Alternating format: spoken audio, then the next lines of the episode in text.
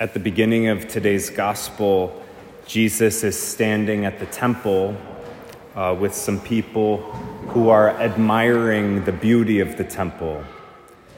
Uh, they're admiring the stones with which the temple is constructed.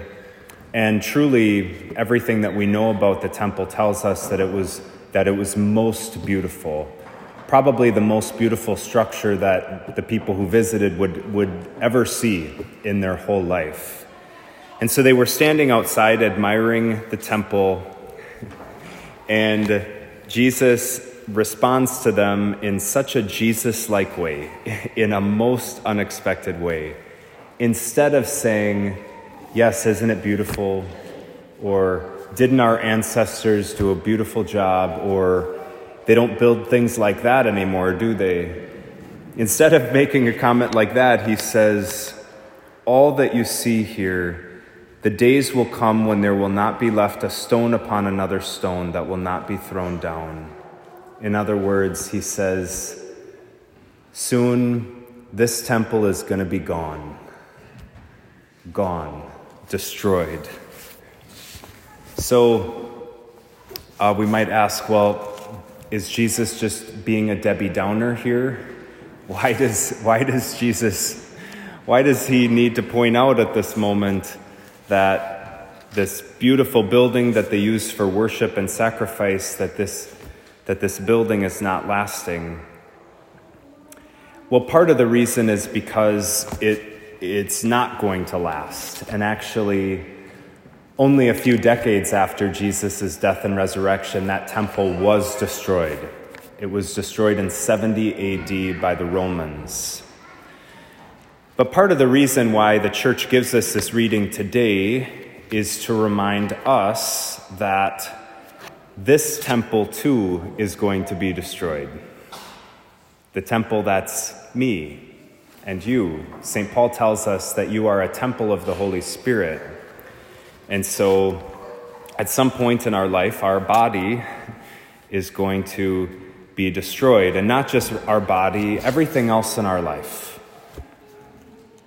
Uh, people who are elderly or aging get this. This is something that, that sometimes happens suddenly and tragically, but often ha- happens gradually to a person, where eventually their, our bodies start to give out and uh, we maybe we can't do the work that we were used to able used to be able to do so maybe we have to retire.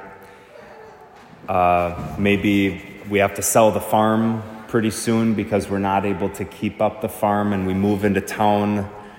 But then pretty soon we have to sell that townhouse because we're just not able to keep that up anymore and we move into a smaller place or into assisted living and then from assisted living, we go to the nursing home. And then from the nursing home, we go to the funeral home. That's, that's, that's, that's the reality. It's not to be grim, it's, that's what happens. And that's what, essentially, this is what Jesus is telling us today. He says, all that you see here, the days will, will come when there will not be left a stone upon another stone. So he's, look, he's looking at us. All, all of it. All, our bodies will be gone. Our houses will be gone someday. All of our stuff, our possessions, our job, all of it gone someday. So again, why is, why is Jesus sharing this with us? Why does the church give us this reason or this reading this morning? Well, it's because Jesus loves us with a passionate love. And He doesn't want us to live as if this life was the end, as if this life was our final destiny, to put all of our stakes in this life. Because if we were to do that, we will be greatly disappointed and risk our eternal salvation.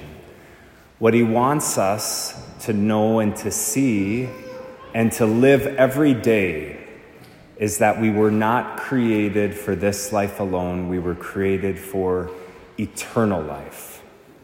And that that eternal life is going to be so much better than this life. someday, please God, if and when we go to heaven, uh, we'll never want to come back to this life. Because once in heaven, we'll, we'll feel like we've finally begun to live. Now we're truly alive. So, today, brothers and sisters, we can just ask the Lord to help us not to be so worried about and attached to the things of this life, the things of this world, the things that are not lasting, the things that the Lord does not want to be great sources of worry and concern for us or stress. He wants us to hand Him all of our burdens and part of the way that we can learn to do this is by looking ahead to the next life, by focusing on the things that last our relationship with God, our relationship, our relationships with others. So let's ask the Lord today to give us that grace, the grace to be not so attached to the things of this life. May we live this life as a preparation for the next.